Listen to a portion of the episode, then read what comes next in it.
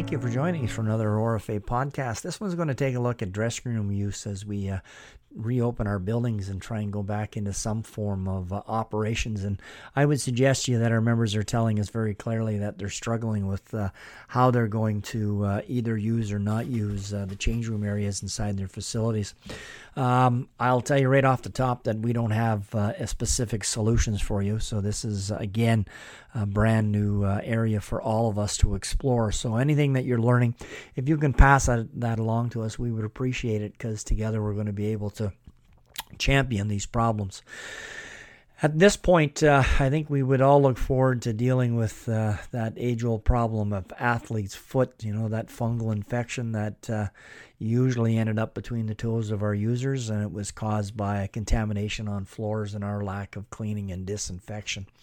So um, COVID nineteen has uh, opened up some of the other problems that are associated with our dressing rooms and shone a bright light on them. And hopefully uh, we're going to end up being a stronger uh, industry once this is over.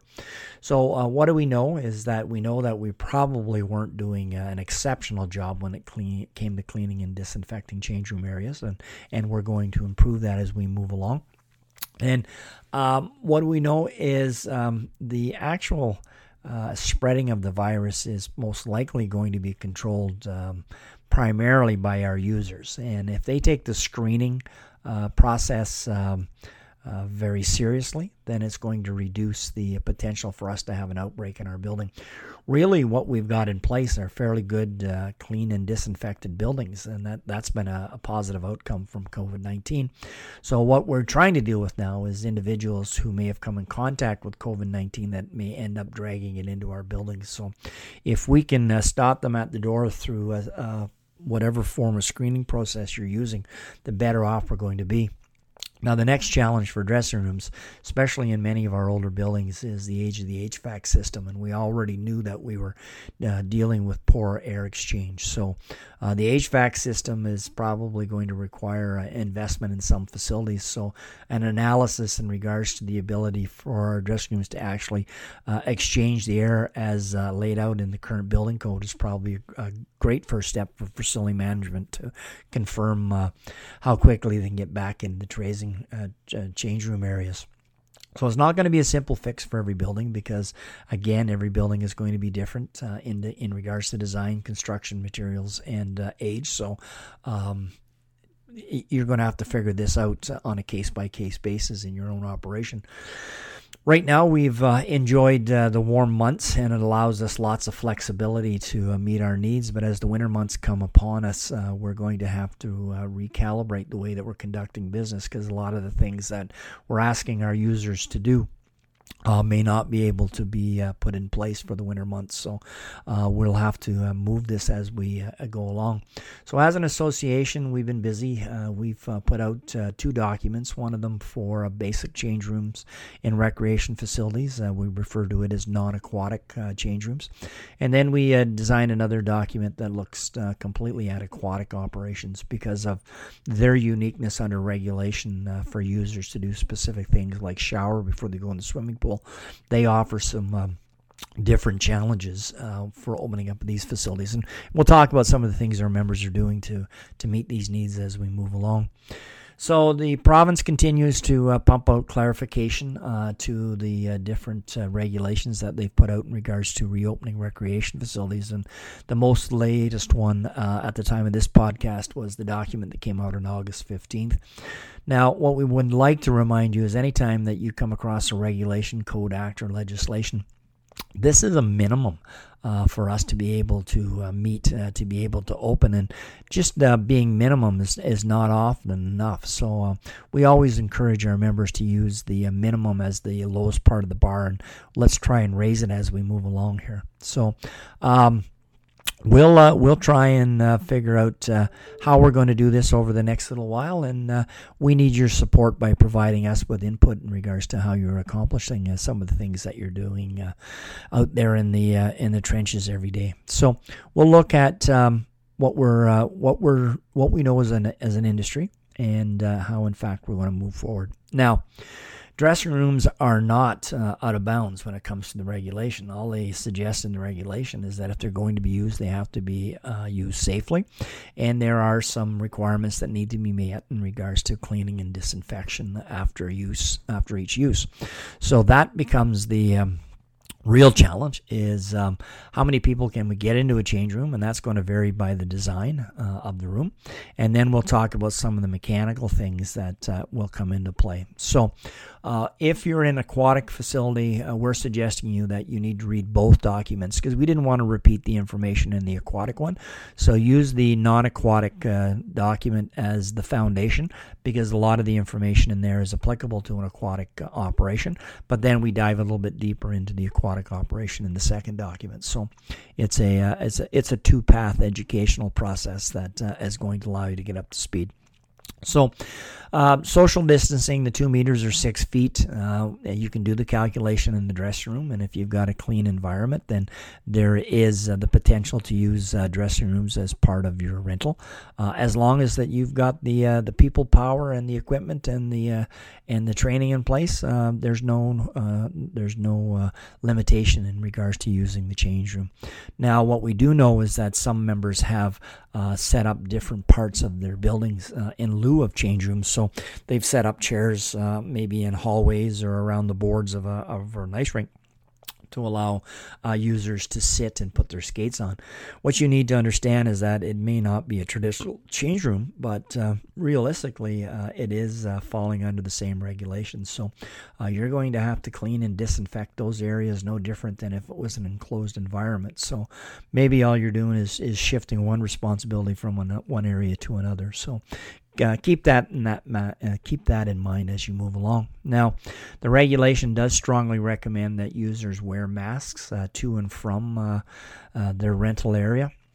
So as a facility manager, you're going to have to come up with a plan in regards to uh, how users are safely going to store their masks when they uh, get to the area. So when they get to the pool or they get to the uh, ice rink or the hall uh, for gymnastics, uh, how are they going to store uh, their masks uh, to make sure that they're stored uh, as per the uh, provincial guidelines for storage of masks? And uh, we sure don't want anybody uh, mixing up their masks. So how are we going to make sure that uh, whatever they've got uh, moves forward? Now, aquatic facilities speak uh, very clearly in regards to the expectation for cleaning and disinfection of change rooms. So the uh, per, the designated operator, as required under the regulation, uh, most likely is going to have to take point in designing policies and procedures to ensure that uh, the minimum requirements for cleaning and disinfection in an aquatic facility are enhanced with uh, whatever protocols are being recommended for COVID nineteen. So they need to start specifically with the uh, regulation uh, in regards to cleanliness and uh, and disinfection of change rooms and build from there. And we outline them in our two documents. Now, the the next issue, and it's been a historical one with our users, is dealing with the ventilation uh, inside the uh, pool area itself. And members are quick to tell us that anytime they try and flush out the building by exchanging the air, that uh, users are very quick uh, to let them know that it's cooled off too much for their enjoyment. So Uh, we often uh, don't exchange the air. So let's take this opportunity to educate our users, uh, and we can use COVID nineteen as the uh, catalyst for that, uh, of the importance of exchanging the air. And yes, there may be a, a change in temperature, but we also have to remind them the benefits of uh, their uh, their personal health by us uh, meeting the regulations by changing the air. Now, the regulation uh, for swimming pools also talks about um, water testing, and it uh, puts a requirement out in regards to how often water testing should be done. Well, under COVID nineteen, if you are operating, it would probably be best if you are increasing the number of uh, water testings, just to ensure that the uh, chemical disinfection levels are in fact uh, remaining at their uh, maximum capacity. So it's an opportunity for us to uh, to shine and, and improve the way that we've been conducting business. Now, members are telling us that they've uh, significantly reduced the bather loads uh, to reduce the risk, and that makes uh, good sounds, uh, sense. Uh, sounds pretty diligent in regards to the way that they move forward. Now, um, as we stated under the regulations for swimming pools, there is a requirement that um, uh, bathers take a, um, a shower before they get into the swimming pool, and it needs to be a, a shower with uh, with soap. So uh, what uh, some members have told us is that they've uh, reconstructed uh, their pools and moved the shower area outside the change room to allow users to uh, shower before they get in the pool. Uh, we think that this is an opportunity, again, for us to educate uh, our users on the benefits of them showering thoroughly at home before they come to this uh, to the aquatic facility. So if we can get that message to them that uh, by removing any shampoo in their hair or and deodorants and perfumes uh, prior to coming to the public pool, it's going to re- reduce the amount of time that they're going to have to shower um, once they get to the facility. And we can also educate them in regards to their role of uh, helping us improve water quality. So let's uh, take these uh, lemons and uh, turn them into some lemonades, as uh, we like to say here at the association. So um, the regulation also talks about uh, towel use, uh, and then the uh, provincial COVID regulation talks about towel use. Um, I don't think there's a lot of uh, municipal facilities that will actually provide towels as part of their service, but if you do, you want to take a uh, careful look in regards to what the expectations are for public towel use. Uh, most of them, in fact, have uh, removed uh, it uh, from uh, their operational uh, activities. Now, um, we also like to suggest to you that, uh, you know, in the change room areas, it's uh, there's a lot of debate in regards to do we keep the washroom areas open or not. So we've got, uh, obviously, a toilet, a sink, and at times shower. Shutting down the shower in a in a typical change room is probably acceptable. The washroom and the hand sink becomes one of those things that you're going to have to uh, provide some time analyzing. Now, the regulation uh, strongly recommends a very healthy um, program of hand washing and disinfection. So we're going to close down the washrooms and the restrooms where they're going to be used. How are the individuals going to wash their hands and apply disinfection? So maybe we need a more thorough um, cleaning program for the washroom area between use versus trying to shut them down. But that's uh, going to be left to every facility manager to try and figure things out. Now, we also think this is an opportunity for us to promote facility respect. And we've uh, dealt with, uh, at times, the uh, poor conduct of our users in our dressing rooms with the uh, throwing of garbage uh, on the floor versus putting it in the garbage can. So I think this is an opportunity that we get to recalibrate the thought process in regards to uh, the respect of the dressing room areas, and that in fact it is a privilege uh, versus a right. And at any given time, uh, as COVID nineteen has proven, that the change room can be taken away. So we need their help of keeping the dressing rooms clean and disinfected, Um so that we can get in there and uh, do what we have to do without having to put uh, a lot more energy into it because of their poor use or their poor conduct. Most uh, facilities have uh, reduced the use of their lockers uh, if they have uh, locker capability, so they've put zip ties to them and tied them up for now until we figure out how we're going to move that along. So uh, one of the other uh, things that uh, we really liked, uh, and it was a member in the uh, southwestern of the province uh, that first shared with it, don't know if they're the actual um, inventor of it, but they came up with an ambassador program for their facility. And what they have is an individual who meets uh, every user group Uh, that comes into uh, the building, uh, meets them at the front door, and acts as their um, guide uh, from the front door uh, to the rental area and then back out again.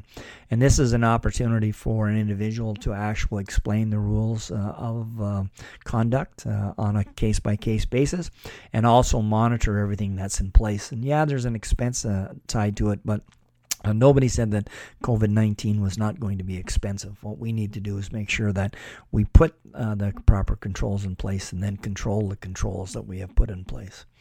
So, like I said, we've put together a couple of great documents uh, to assist you, uh, but they are uh, in their infancy. Uh, anything that you think that can be improved upon, uh, please drop us a line at info at O R A F A dot com, uh, and we'll be glad to give it consideration to improve the information so all the membership can uh, benefit from uh, your expertise.